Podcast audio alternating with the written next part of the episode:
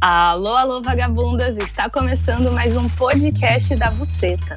E para darmos continuidade ao quadro Entrevista ou Menas de Atois, convidamos hoje o primeiro homem a participar desse projeto da Buceta. Uh! que honra! e eu só quero dizer que hoje o podcast vai ser da Buceta e do caralho. Gente, eu quero começar contando que já faz um tempo que eu tô criando um homem consciente para vir aqui debater com a gente. E para trazer essa perspectiva masculina, né, já trabalhada dentro do universo do machismo, relacionamentos e sexualidade. Porque aqui eu e a Ju sempre falamos sobre esses temas, mas é total da visão, né, feminina, do, de, da vivência que a gente tem na pele como ser mulher. E eu acho que é muito importante também a gente ouvir o outro lado da moeda. Então, eis que surgiu a oportunidade de fazer nada mais, nada menos do que com o Fábio, do projeto Masculinidade Saudável. Fábio, pelo amor de Deus, se apresenta aqui nesse podcast, conta sobre você, sobre o seu trabalho, o que, que você faz e depois a gente vai começar as perguntas. Gente, obrigado pelo convite. Super uhum. feliz uhum. de ser o primeiro humano a trocar com vocês duas. Para quem não me conhece, meu nome é Fábio Manzoli, eu sou, eu trabalho com palestras e cursos relacionados à masculinidade saudável. Estou fazendo isso há cinco anos por uma necessidade pessoal mesmo, inicialmente, né? Era uma necessidade minha de, de mudar padrões que venho mudando nesse período. E aí virou meu trabalho e me dedico 100% a isso e vamos conversar um pouquinho sobre isso hoje. Estou super animado, tomara que seja bem disruptivo, né? E, e tal, talvez a família tradicional brasileira não seja um bom podcast para ouvir. Bah, eu acho que nem chega nessas pessoas. Não chega, né, meu? Graças a Deus, assim. Não tem é nem isso. como. É. Então vamos lá, para começar, gente, quando eu fui fazer esse convite para o Fábio, eu peguei, eu falei, né, num ponto que a gente sempre toca aqui no projeto da Buceta, que é sobre o ódio aos homens, que inclusive é o nosso primeiro podcast postado aqui no Spotify. E lá a gente discorre, né, sobre essa questão, porque para deixar claro que nós feministas, nós mulheres, a gente não odeia os homens. O que a gente odeia é o machismo, né? Não é exatamente a figura masculina ali, o pau no meio das pernas que nos fere, mas sim essa construção tóxica que é o machismo. E às vezes na nossa cabeça a gente acaba confundindo isso, né? De achar que o homem e o machismo é a mesma coisa. Porque a gente tá cansada, a gente foi muito machucada. E às vezes, quando a gente não para para pensar nisso e trazer essa consciência, a gente acaba confundindo e odiando os homens. E no final das contas, isso é pior para todo mundo, inclusive para nós mesmas. E um ponto que a gente percebe também é que o machismo ele não faz só as mulheres sofrer eles traz, ele traz é, consequências muito ruins para os homens também. E é sobre isso que a gente vai discutir aqui com o Fábio hoje.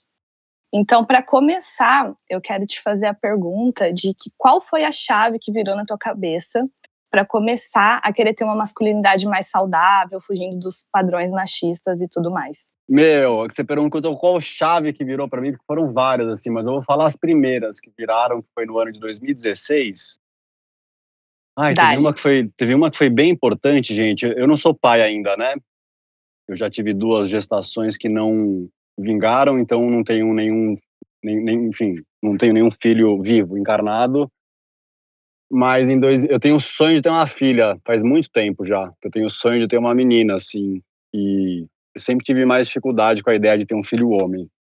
Eu sou mais aberto hoje, mas eu tenho o sonho de ter uma, uma filha, faz é uma coisa antiga. Já em 2016, é, me, me deu, eu tive um momento de epifania mesmo, assim, porque foi um insight que chegou com tanta força mesmo que mudou um padrão meu que naquele momento que eu entendi o quanto que a pornografia faz mal para a mulher, que eu tive uma clareza mesmo assim de quanto que fazia mal para a mulher e para o homem.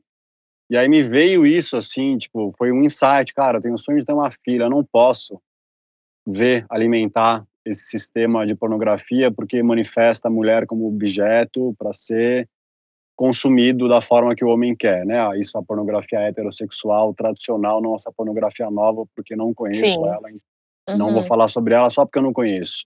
Mas a pornografia tradicional, ela é, é, isso, alimenta a cultura do estupro, a mulher é sempre submissa, ela nunca tem vez, uhum. não fala nada, não é bem tratada, muitas vezes é humilhada, agredida, estuprada e etc. E aí, cara, e aí foi tudo muito rápido, e não foi uma coisa que eu fiquei com, com questões morais, eu não sei explicar, virou uma chave que eu parei de ter vontade, isso faz cinco anos, nesse período eu acho que eu vi filme pornô assim umas três vezes, então é uma coisa que saiu da minha vida, Uhum. A última vez, sei lá, no começo eu tive assim umas recaídas muito pontuais, de uma vez e depois passou e não vi mais. E esse foi um momento um super importante assim e uma outra uma outra questão que era o pilar da, dessa minha busca por me transformar é porque eu era um homem e aí eu vou passar a palavra já para vocês, mas eu era tipo além de tóxico emocionalmente pra caralho com todas as pessoas, especialmente com mulheres, eu era muito tóxico comigo e eu vivia e convivia com impulso suicida, tive uma quase experiência suicida. Caramba! E, e drogas e remédios tarja preta. Eu sabia que dava para largar. Hoje em dia eu ainda oscilo maconha, que às vezes fumo, às vezes paro, tenho ficado às vezes longos períodos sem, mas às vezes fumo e aí fumo bastante também até hoje.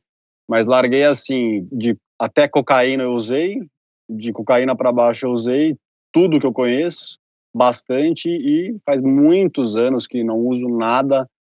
Parei de tomar remédio há sete anos, em oito anos, acho que foi em 2013 também, os Tarja Preta e e é com esse, esse, trabalho me deu muito, esse trabalho que eu faço, por isso que eu falei que foi muito por mim, assim, eu queria uhum.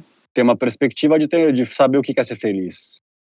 Tá, aí... eu tenho uma pergunta antes de tu continuar, que eu fiquei, tá. assim, muito curiosa, tu falou, assim, que foi um, um momento muito importante, assim, que veio na tua cabeça, e tu usou a palavra epifania, né, e, meu, como que foi isso, assim, o mais próximo que dá pra tu chegar desse sei lá, se foi um momento, se foi tava uma semana que você estava passando por isso, Meu. se foi uma conversa com a namorada ou sei lá com quem. Eu vou ser honesto, eu não lembro do meu contexto momentâneo ali em 2016, mas eu lembro assim do momento.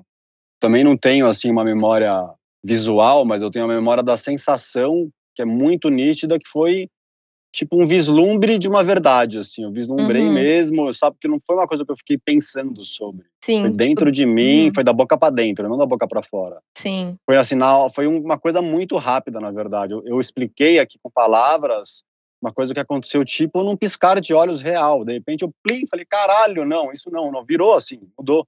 Mudou Sim, total né, naquele momento a minha relação com com pornografia, só que foi num piscar de olhos, tipo assim mesmo. Eu pisquei o olho e falei, caralho, velho, é isso? Como? Eu tenho um sonho de ter uma filha, como que eu vou alimentar essa merda? Tenho três irmãs e uma mãe, e um pai ausente na minha história, só mulher perto de mim. E o sonho uhum. de ter uma uhum. filha que ainda nem nasceu, mas que eu sei que uma hora ela vai. Eu sei não, eu espero que uma hora ela encarne, é, me trouxe já esse um presente para minha vida, porque eu não tive Sim. que ficar sofrendo para não ver pornografia. Na verdade, eu tive vontade de ver o que eu falei, que foi umas três vezes nesses cinco anos, e eu vi. E aí depois me arrependi, a mesma coisa. Só que foi três vezes, eu via todo dia, né? Então... Antes, tipo, tu não. Antes desse momento, né, que tu contou, 2017 e tal, tu não tinha parado, tipo, pra pensar, bah, será que é um problema? E aí deixou na cabeça e foda-se, seguiu a vida? Meu, eu tava no modo automático, que a maioria uhum. das pessoas ainda tá, especialmente uhum. os homens. Eu não refletia sobre nada porque ninguém refletia. Mas eu, eu, eu, assim, eu entrei na espiritualidade em 2009. De lá para cá, eu realmente eu não entrei de turista. Embora eu conheci vários movimentos diferentes, mas eu entrei mesmo. Eu fui para dentro, uhum. comecei a fazer. Eu fiz muito retiro nesses 12 anos, várias formações holísticas e eu fui para dentro assim. Mas é isso. A história da masculinidade, eu não conhecia ninguém que falava sobre isso até que eu comecei uhum. a falar porque eu estava desesperado e cansado, achando que eu ia morrer, na verdade. Em 2016 Sim. eu tive isso, né? Eu achei que eu fosse que eu ia morrer de verdade. E ali naquele momento, com a minha visão da espiritualidade, eu falei, cara, eu preciso vomitar toda essa merda que eu tô segurando uhum. dentro de mim para querer passar a imagem de um homem bem resolvido e uhum. forte, não sei o quê, porque eu não aguento mais ter uma vida que é uma mentira. Eu falei Sim. isso por uma ex-namorada minha, na época, foi em 2017. Eu falei, cara, minha vida é uma mentira ela olhou uhum. arregalada, né? Uma mulher super forte, assim. Ela falou, por quê? Eu falei, ah, porque eu uso máscara o tempo inteiro para fingir que eu tô sempre feliz. Eu nunca tô feliz. Uhum. E toda essa merda que você tá comentando, que tu diz, era o machismo. Sim, foi a forma que o pai me uhum. criou, a partir dos que chorar, com medo do bicho papão à noite. E ele ameaçava me bater com um chicote de boi. Uhum. E mandava eu engolir o choro, porque senão ia ter, segurando um chicote de boi com uma expressão de de, de ódio, assim, de tipo, uhum. eu sentia medo de ele, eu sentia que ele queria me matar quando eu chorava com três anos, e aí ele, uhum.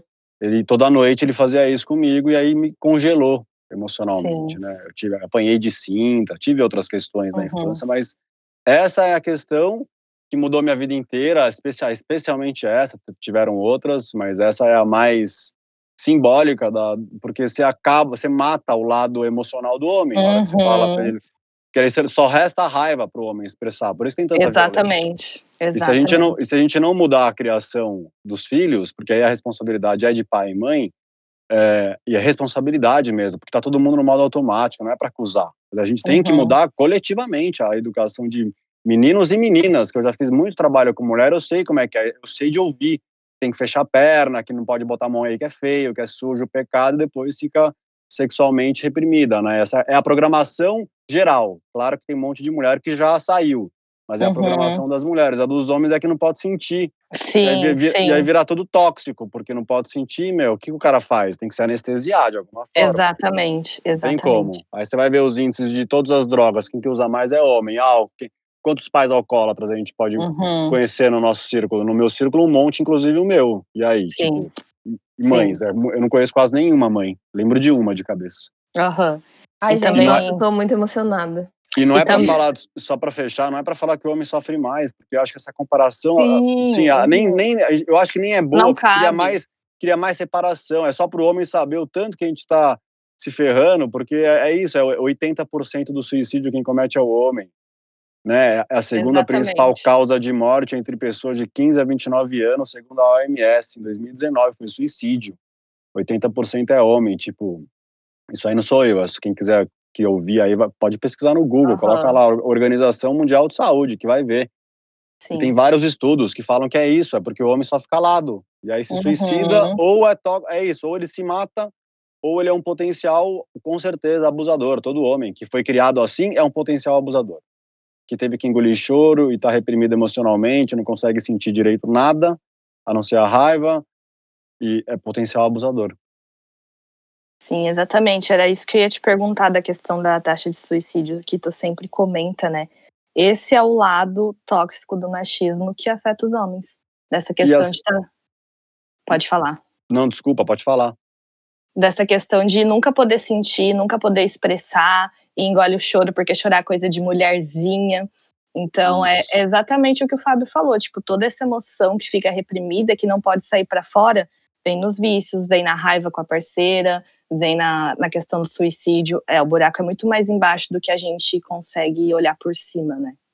E, meu, é quando o menino, porque eu ouvi isso, que eu, eu queria brincar de boneca lá com 3, 4 anos, que eu tinha duas irmãs na época, depois, com 12, veio a terceira irmã, então na minha infância mesmo, eu cresci com, du com duas das minhas três irmãs. Meu pai, eu lembro que eu ouvia coisas assim, isso é coisa de mulherzinha. Uhum. E aí, aí me caiu a ficha que esse é o começo da misoginia e da homofobia, porque às vezes é coisa do bichinha. Do Exatamente. Então uhum. é ali que, porque, e até os sete anos, né, a psicologia traz isso, a espiritualidade também, é quando a gente realmente vai formando, assim, sim, sim. o geral da nossa personalidade da uhum. forma que a gente uhum. enxerga o mundo. Então o menino começa a ver a mulher como mulherzinha, como uma coisa que é pior, porque uhum. ela, ela pode fazer coisas que, que ele não pode porque ele é superior. É assim que é a, a programação. Sim. Porque ela é inha, é no diminutivo, é bichinha, é, sabe, é pejorativo. Então ali Sim. começa uma separação e o menino começa a se, a se ver como alguém diferenciado.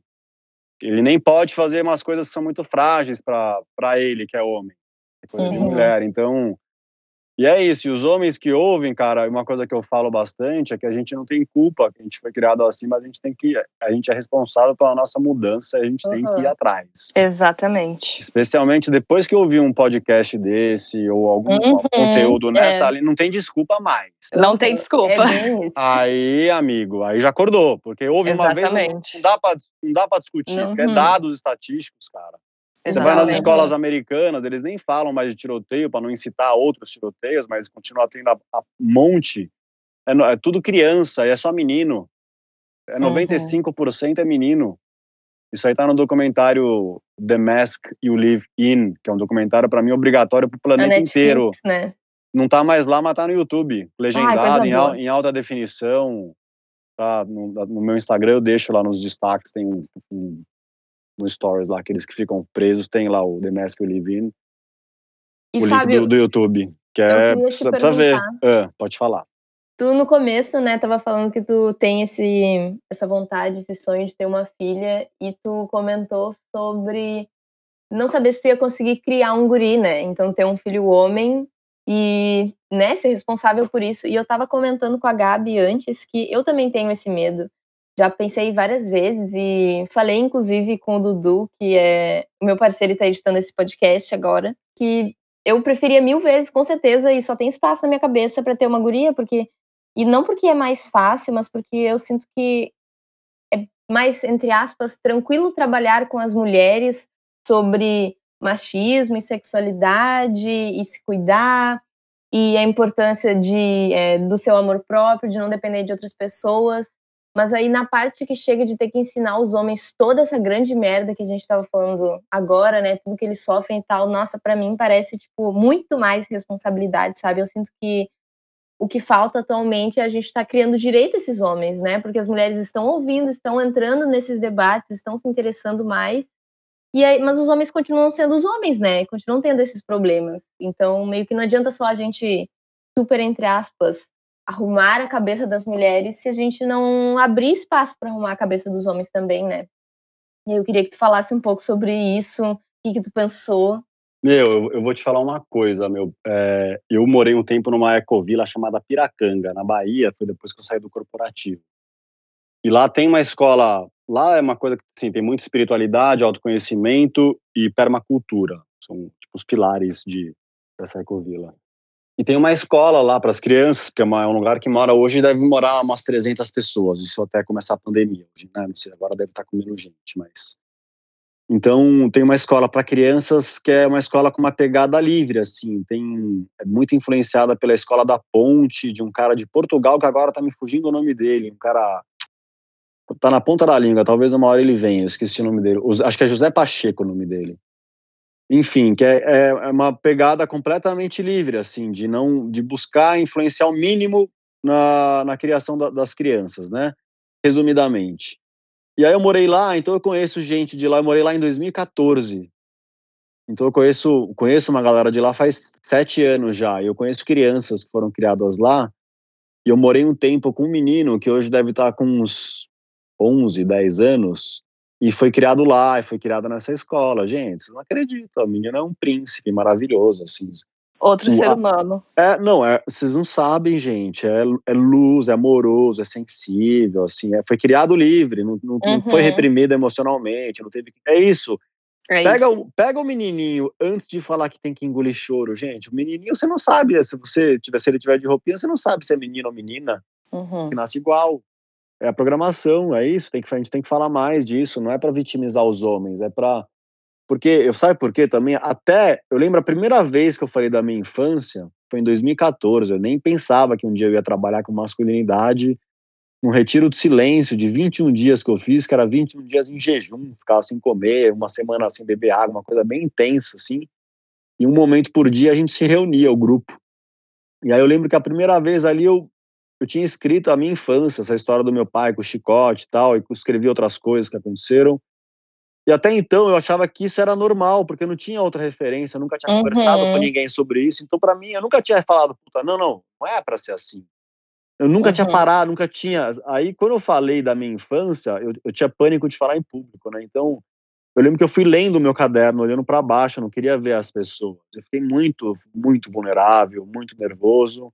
Eu tava abrindo uma coisa que era muito íntima, que eu achava que era normal, mas aí Uhum. Quando eu terminei de falar da minha infância, essa história, gente, que eu levantei a cabeça e olhei o círculo de 16 pessoas, a gente chorando, sabe? Eu falei, caralho, eu tomei no cu na minha infância e nunca tinha percebido. Puta, que merda. Sim. Foi isso, ali que eu me fudi.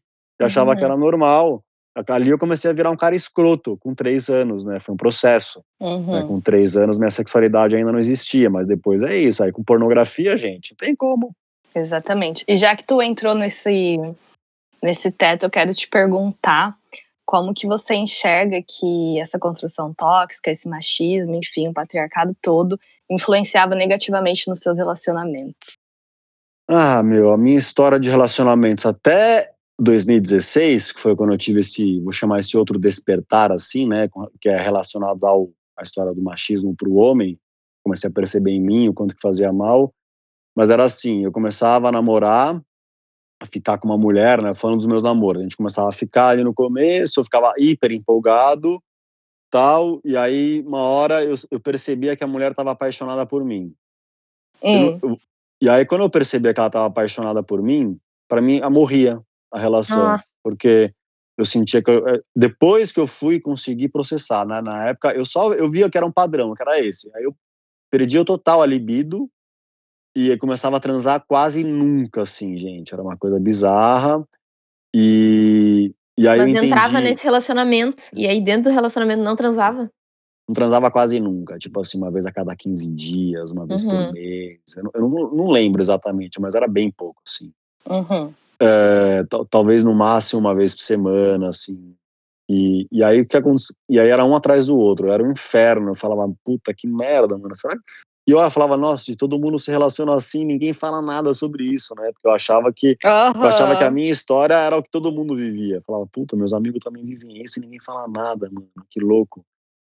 E aí o que acontece? Aí eu entendi que eu tava muito preso na história da puta e da santa. Nossa, meu. Né, da mulher, da mulher mais, eu, que, que, hoje eu vejo que é uma mulher que é mais livre, né? Mas que é que para mim era puta, mas que é a mulher mais livre, mais selvagem, mais, uhum. mais dona do próprio corpo, e a mulher que para mim hoje ainda está mais reprimida sexualmente pela programação que reprime a mulher sexualmente. Sim. Mas eu sempre tive mais libido por mulheres mais livres. Só que eu, eu namorava as mulheres mais, assim, eu namorava usando as palavras do sistema, da arrecatada uhum. e do lar. Porque uhum, eu, na minha uhum. cabe... no meu silêncio era o que eu acreditava que eu poderia apresentar para a sociedade, para minha família. Sim.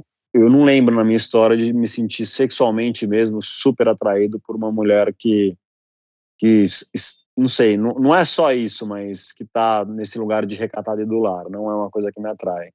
Talvez uhum. mais do que. É, uhum. É, é isso, é isso. E ainda, né, que ela com certeza, estando não exatamente, tipo, as tuas ex-namoradas, mas assim, esse contexto do cara não transar mais no relacionamento. A mulher também tá sentindo isso, né? Ela também tá vendo que o sexo não tá acontecendo e ela vai ficando, é, talvez seja isso. Aí uhum. talvez se envolvem, tipo, ah, o cara foi lá e me traiu. Aí, tipo, ah, pois é, né? Tipo, que merda horrível, mas acho que é isso. E aí vai os dois ali aceitando uma condição de um relacionamento que ninguém tá feliz, né? Exatamente. É... E ninguém fala sobre isso, ninguém, ninguém tem coragem. Uhum. E às vezes eu falo por mim, porque eu lembro agora de uns momentos da minha história que me trazem uma outra reflexão. Para o homem, tá bem né, nesse lugar que eu já tive, que estou trabalhando para diminuir, é, ele acha que, que ele só pode realizar as fantasias sexuais dele com as mulheres que não são para casar. Então, depois que ele hum. casa, entre aspas, que seja um namoro, ele já se fica mais travado sexualmente. Não é todo homem, né? Tenho certeza que não é todo homem, nada disso, mas eu sinto que é uma, uma boa parcela de homens pode viver isso, assim.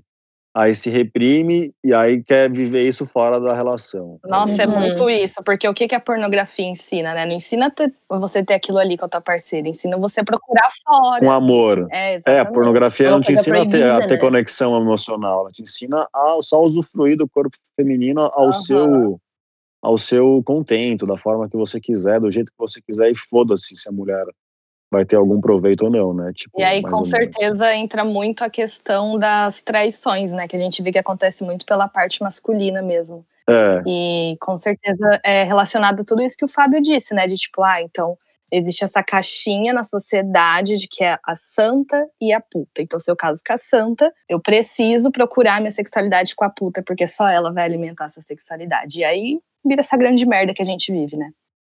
E é porque também o homem ele não consegue estabelecer, generalizando, conexão emocional, entendeu? E uhum. aí, como porque não tá, não tá, não consegue sentir, né? Como é que vai ter conexão emocional Sim. se a pessoa não consegue sentir nada? O emocional tá reprimido, né? Meu tá reprimido. Deus. E olha aí, a consequência, olha essa bola de neve. E aí acaba, vai que é também mais um fator que leva o homem a querer buscar. É tudo inconsciente, né? Eu lembro uhum. de mim, assim. Porque eu lembro de mim de fazer essas coisas. Só que eu não ficava pensando, ah, eu estou reprimido emocionalmente, Sim. então eu vou buscar fora. Eu simplesmente ia buscar fora porque eu não estava feliz. Eu falava, não, uhum. eu quero sentir uhum. coisas mais fortes, mais gostosas. Nossa, e, sim.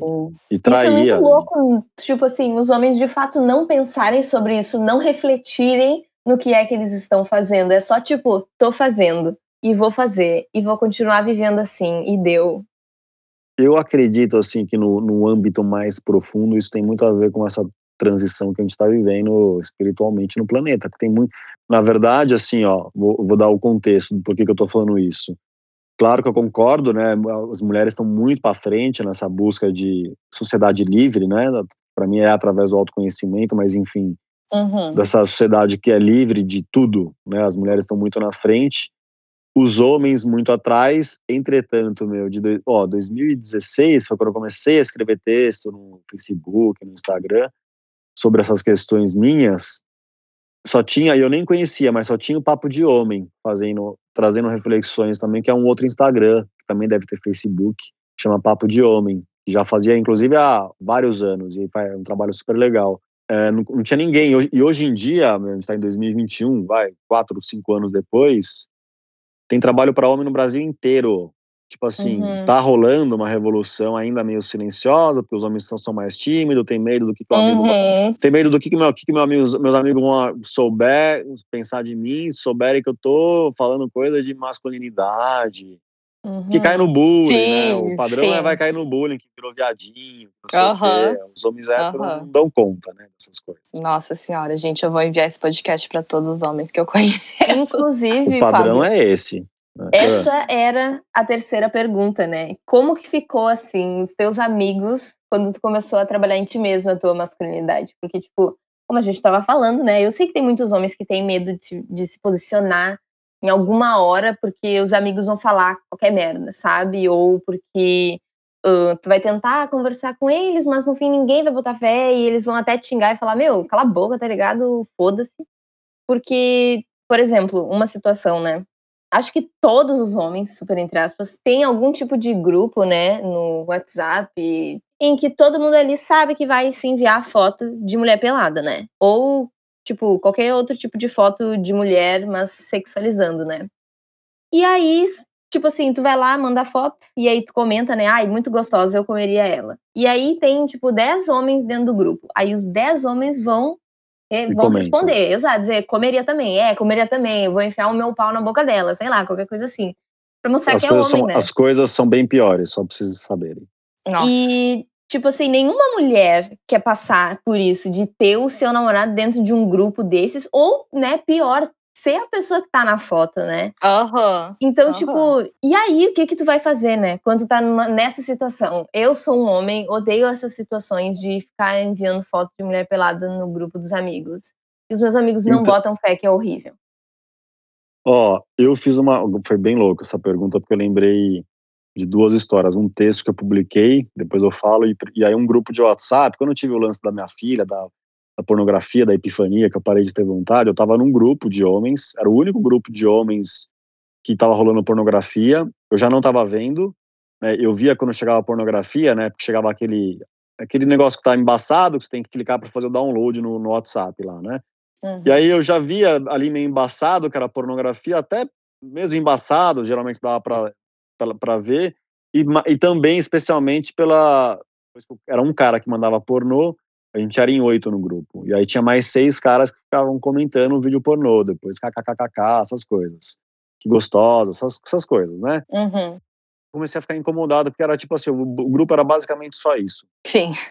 E aí chegou um dia que eu mandei uma mensagem, e, e, esse dia foi um dia muito lindo, assim, porque eu realmente acertei demais, assim. É, consegui mandar uma mensagem muito amorosa, falando de mim, que eu tinha tido esse insight da minha filha, de não ver mais pornô, por tudo que eu falei aqui no podcast mais, antes, um pouco mais cedo, e, e, que aí eu queria sair do grupo porque eu não queria mais estar em ambiente assim, e eu falei umas duas vezes, ó, oh, amo vocês, cara, não é nada pessoal, a gente conversa fora do grupo, é, e saí. Mandei a mensagem e saí. Deu cinco minutos. Um dos caras que tava lá e que ficava também dando risada dos vídeos pornôs, quando o outro cara mandava, uhum. me chamou, me chamou no, no WhatsApp, no particular, e falou: Meu, eu tô triste você saiu do grupo. Aí eu falei: Por que, que você tá triste, mano? Ele falou: Porque eu penso igual a você e não tive coragem de te falar uhum. até aquele momento. E aí, dos oito homens que a gente estava nesse grupo, depois que eu mandei a mensagem sair, três comentaram meu, a minha mensagem falando que concordavam comigo, que não queriam mais ver também pornografia. Tipo assim, metade do grupo. Nossa. Porque eu consegui mandar uma mensagem sem ser agressivo, né? Eu não, eu não ofendi o cara que mandava, eu falei sobre mim.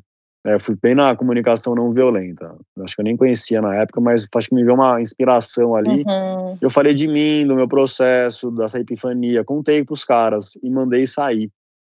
E aí metade do grupo comentou que também não queria mais ver. E aí parou a, a, pornografia e acabou o grupo, obviamente. Não teve mais depois. E a outra história. Nossa, deixa eu só é... te interromper rapidinho, porque eu preciso falar. Claro. Eu tô toda arrepiada aqui com essa história. Tipo, tô sentindo dentro de mim, sabe? Porque as pessoas, elas precisam mesmo desse gatilho, sabe? De alguém que vai chegar e falar diferente. para se sentir, sei lá, representada, acolhida e poder soltar sua voz também, sabe? E, é nossa, é isso, meu. É, é para isso que esse podcast existe, sabe? Pra gente falar dessas coisas e trazer esse insight, esse despertar para muitas pessoas. Eu espero que muitos homens sejam transformados com esse podcast e com o trabalho do Fábio, porque é incrível. Obrigado, gente. Uh. uma reflexão, os caras que já, já os caras que comentaram a minha mensagem, concordando comigo antes, eles ficavam dando risada nos vídeos pornôs, uhum. por, pelo que eu falei, tem medo de se posicionar e de receber bullying dos amigos. É que eu, nessa hora, cara, eu não tive, eu acho que esse medo. Eu falei, ah, mano, eu, eu, eu, são os amigos que a gente se gosta muito. Hoje em dia a gente tem bem menos contato, mas não foi por isso. Porque eu fui para um outro caminho, cada um foi pelo seu. Mas a gente era muito próximo naquele momento. Então, foi isso, assim. Eu, eu vi que tem muito mais homem que pensa dessa forma, uhum. do, do, só que não tá com medo, porque não, não tem ninguém que para representar, assim, sabe? Hoje Sim. tem vários trabalhos para homens que são maravilhosos, né? Como o meu e outros. Uhum. E, e, dos meus amigos, gente, teve um dia em 2017 que eu acordei, eu estava vivendo um processo que estava me vindo uma, uma, memória de 14 anos antes, de lá de 2003, mais ou menos, de um momento que eu tive atração por homem e me masturbei. E foi o único momento que eu me recordo de ter tido atração mesmo sexual me masturbei, né, foi uma, um, é, não, não, fiz mais nada, mas eu tinha tomado um ácido essa noite, foi uma época de raves, assim, e no dia seguinte eu meio que falei para mim que tinha sido uma viagem de ácido, nada a ver, e segue a vida, né? tipo, sou hétero, tal, uhum. convicto, esqueci da história, de repente veio à tona em 2017, 14 anos depois, e aí um dia eu acordei, meu, escrevi um texto no Facebook e no Instagram, e Facebook deu uma viralizada, né, porque era tipo, só a gente mais próxima, que eu começava já, a primeira frase era, tipo, já tive atração por homens. E falei, sou hétero, estou hétero nessa, falei bem assim, estou hétero nessa vida, mais uma vez tive atração e me masturbei.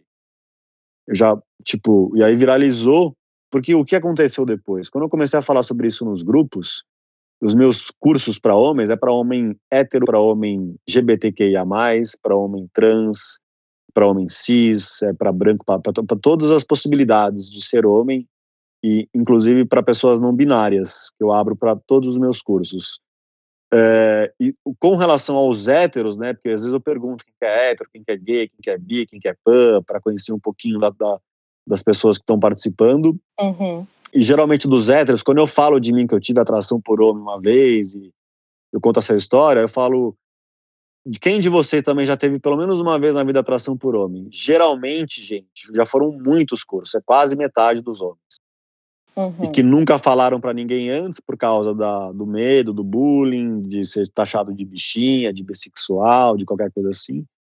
E aí fica lá com uma puta de uma questão quando é uma coisa que é. Cara, eu fiz trabalho pelo, por 12 estados brasileiros. Eu sempre abordei esse assunto e sempre era isso. Geralmente metade dos homens já tinham tido uma experiência também de ter tido atração por homens, falando de homens héteros, obviamente.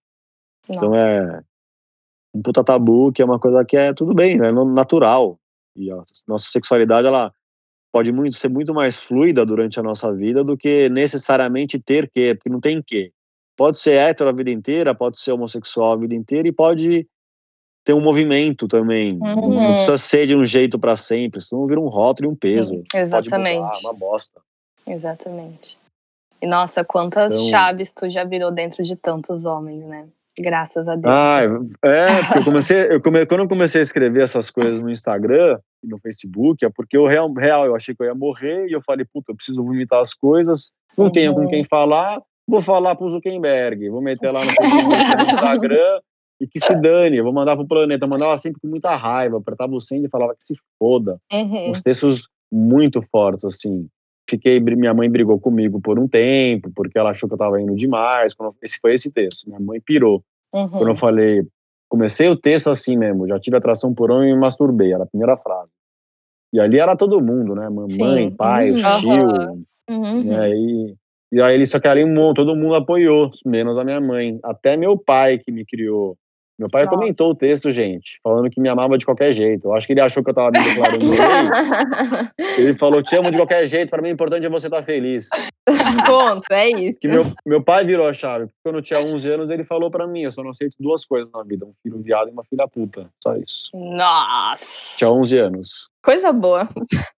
É bom, né, meu, para crescer. Assim. Sim, é bom para crescer. É bom para crescer. Para crescer não tóxico, Super imagina a facilidade. É, muito saudável. E, nossa, quanto, sei lá, 90% da população deve viver assim hoje em dia ainda, né? Ah, dos homens é mais, gente. Real, nossa. Cara. Os caras que a gente conhece que estão fora disso é gente fora da. E a lei da atração, porque a gente está todo mundo trabalhando e a gente está atraindo gente mais legal, porque é muito fora da caixa. Sim. E agora deixa eu te fazer uma outra pergunta, então vamos falar de coisa boa agora qual que foi a principal mudança, assim, ou enfim, sei lá, talvez tenham várias principais, mas as mais prazerosas que você percebeu vivenciando as suas relações e a sua vida também, quando você começou a trabalhar a questão da masculinidade saudável? Meu, estabilidade emocional muito mais perto de antes.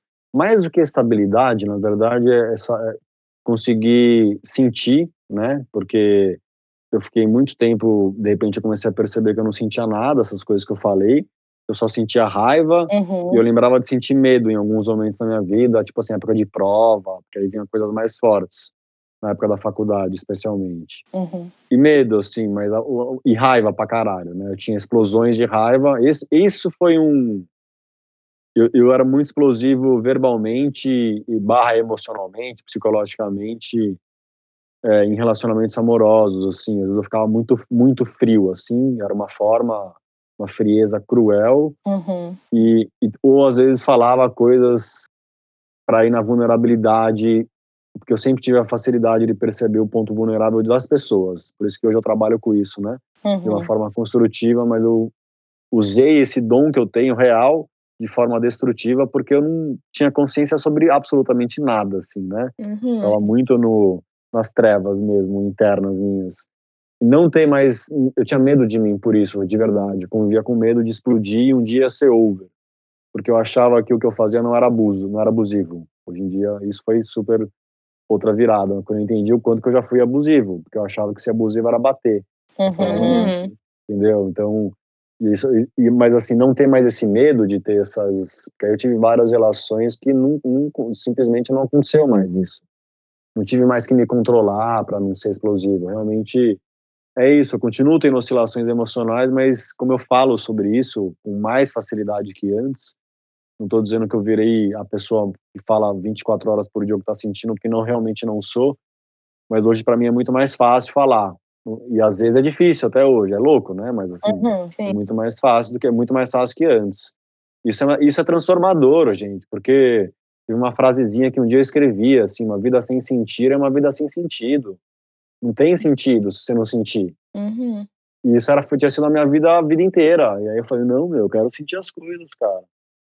Sentir esse meu lado feminino, né, que a gente é, convencionou se chamar de feminino, ou de yin, uhum. yin yang, da medicina chinesa, ou acho que é de ânima, ou ânimo do Jung, é um dos dois é feminino também. É, é o que dá cor, é o que, é o que dá cor para a vida, é o feminino, cara. Então, ficar só pensando, Deus me livre. A vida é muito. É, a vida fica muito sem cor. A gente fica só querendo levar nos pensamentos e na razão. E aí, depois que você se permitiu sentir e olhar para essas emoções, vivenciar cada uma delas, tudo ficou mais fácil e saudável na sua vida? Eu consegui é, começar a me relacionar de forma mais profunda, e aí foi reduzindo a misoginia que eu fui criado, de, e a homofobia também, porque né, o que o Freud fala, né, aquilo que eu reprimo em mim, eu projeto fora. Uhum. Se eu estou reprimindo o meu lado feminino, eu vou, vou, projetar essa repressão fora. O que, que é fora na, nessa programação? É a mulher e o gay. Para resumir, o gay, mas é o, é o LGBTQIA. Uhum. Né? Então é, é, é, visto como pior, como aquilo que eu não posso, que eu não posso expressar dentro de mim, esse lado feminino, porque coloca em xeque a minha virilidade e aí a masculinidade por consequência.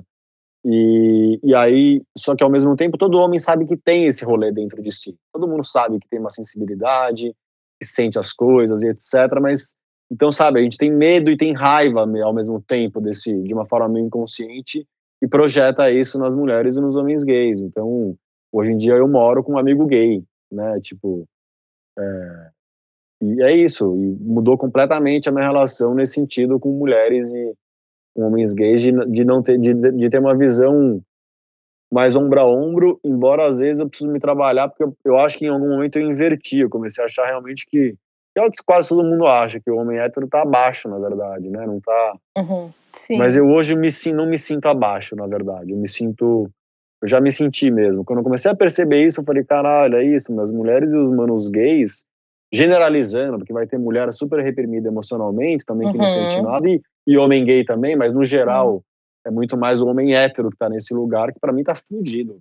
É, Sim. é o mais o mais desempoderado é esse, que não sente nada. é sobre isso. É, um, é o mais desempoderado, velho, do rolê inteiro, da base, da, uhum. da, pirâmide. Tá lá na base, achando que tá no topo. Porque tem vários privilégios, né? Que é isso ao Sim. mesmo tempo. Então o homem acha que o sistema é bom para ele por causa dos privilégios, da enganação. Exatamente. Nós estamos profudidos se matando. Bizarro. Ai, graças a Deus esse podcast para a gente entrar na última pergunta, que é puxando um gancho que tu estava falando sobre é, processos que tu continua, né, trabalhando até hoje. E eu queria que tu falasse um pouco disso, porque é muito fácil entrar, né? Por exemplo, vou me usar de exemplo. No meu Instagram ali, e eu falo de sexualidade, de nudez, e achar que esses processos estão super concluídos dentro de mim e que eu sou a mulher mais empoderada sexualmente do mundo que já existiu, eu não tenho problemas, eu não passo mais nada sobre isso, né? Porque, enfim, eu estou produzindo conteúdos, né? E esses conteúdos são, sei lá, coisas que eu vivi há muito tempo atrás e eu não tenho nada de novo vivendo atualmente, porque eu sou perfeita e incrível, né? Sendo que tudo que eu estou produzindo, né, e esse, esse podcast, os outros podcasts que a gente faz, são embasados é, em todos os trabalhos que eu tenho atualmente, né? Nas merdas que eu já que eu tô vivendo, que eu vivi ontem, as coisas que eu tô pensando hoje, né? Ou sei lá, por exemplo, a Gabi falar de relacionamentos e dizer que, meu Deus, a Gabi é a rainha dos relacionamentos, ela já entendeu tudo, ela está evoluidíssima, sabe? Acima de todos os outros, sei lá, membros da sociedade. Sendo que, né, não é sobre estar tá com tudo resolvido, mas ir resolvendo e tá sempre resolvendo, né? E aí eu queria saber como está sendo para ti, os processos atualmente, ser vulnerável agora. Olha, eu ser vulnerável é uma coisa para mim varia mesmo, assim. Eu não, eu não, sou a pessoa que toda hora que, que eu sinto alguma coisa eu consigo expressar ou não é nem conseguir, eu escolho expressar, porque para mim é realmente a livre-arbítrio, a escolha, uhum. independente das desculpas que existem, ah, de medos, inseguranças e etc. É, mas eu não sou, não é toda hora que eu falo as coisas. Às vezes, às vezes o medo também eu, ganha, vai, da, da, minha vontade de ser mais honesto. Para mim tem a ver com honestidade também isso. Então às vezes eu consigo, eu consigo muito mais do que antes. Mas geralmente quando eu não consigo na hora, porque para mim o lugar a se chegar, que eu, eu idealizo e, e para mim me, me coloco caminhando aí nesse nessa trilha é de falar as coisas que, que eu sinto na hora que eu sinto. Isso, às vezes, para mim ainda é um desafio, até pelo estado de presença, porque às vezes eu estou mais mental, um pouco mais ansioso.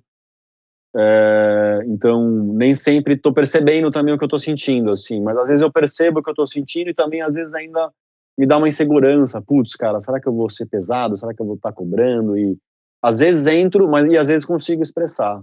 mas eu quero, sabe, estar tá mais, até para praticar esse estado de presença, de perceber o que eu estou sentindo, e especialmente no estudo que eu estou hoje, que está muito lindo, assim, de perceber a minha intuição realmente hoje, tipo assim, é isso, quando eu não estou lá nos surtos mentais, viajando muito em coisas que eu tenho que pensar, e de trabalho, etc., quando eu não consigo acalmar, às vezes, a minha mente, é, eu consigo perceber realmente a minha intuição hoje com muita clareza. Isso é muito gostoso, porque eu, eu tinha muito isso na minha infância e mas eu não falava sobre isso com ninguém, porque eu nem sabia que era intuição o nome, uhum. mas eu pensava sobre isso que eu sentia. Eu pensava assim, falava, caralho, né? eu penso no negócio acontece, assim, uma coisa louca. Uhum.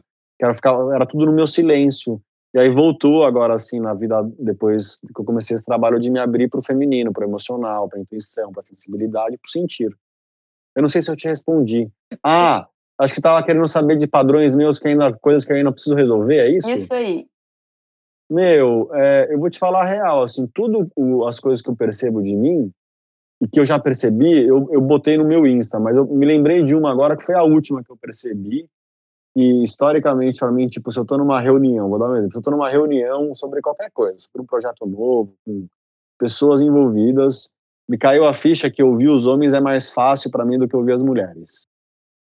Tipo, pela minha programação, que para mim ainda uhum. é um uhum. resquício, para mim ainda é um resquício da construção misógina de ver a mulher como alguém inferior, né? Assim, uhum. é, um pouco mais e também pela minha construção de objetificar as mulheres, que se você objetifica é como se não tivesse um conteúdo, só tem o externo, não tem o interno, né?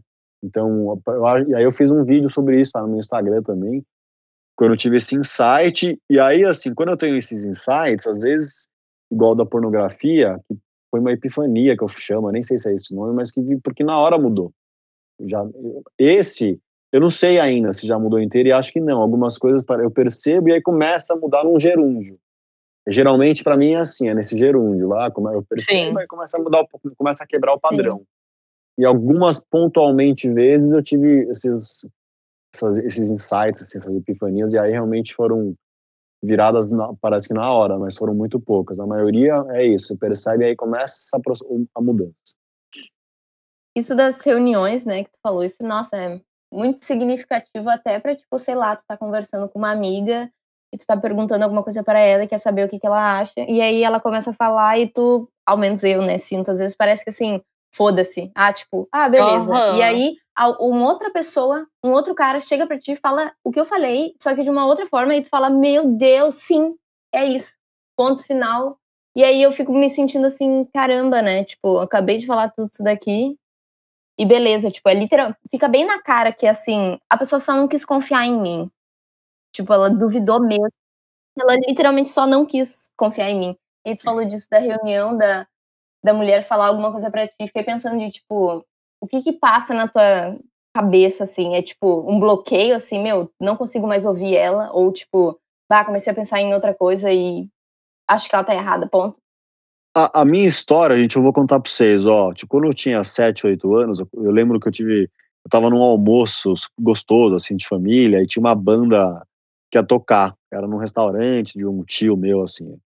Eu tava com 7, 8 anos e eu lembro que uma hora meu pai virou para mim e falou assim: Bitão, ouve, ouve essa letra aí que essa banda vai tocar essa música agora, porque a letra, a letra é muito legal.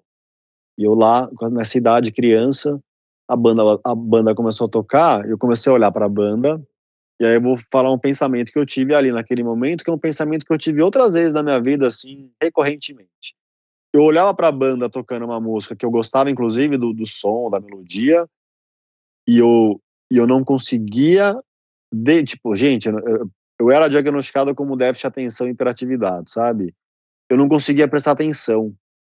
E isso eu carrego a minha vida inteira, assim, às, vezes eu fico muito avoado, hoje em dia é muito menos, né? Mas era assim, tipo, de estar tá ouvindo alguém, mas não tá conseguindo, não, mesmo querendo, eu queria prestar atenção lá na banda, esse era o ponto, eu queria prestar atenção e não conseguia mesmo prestar atenção na mensagem. E eu carrego isso até hoje. E mas hoje na minha vida, a real é que tipo quando eu quero trocar ideia de alguma coisa, é, da, de questões minhas, quase sempre é com pessoas que têm um lado feminino aberto para ouvir.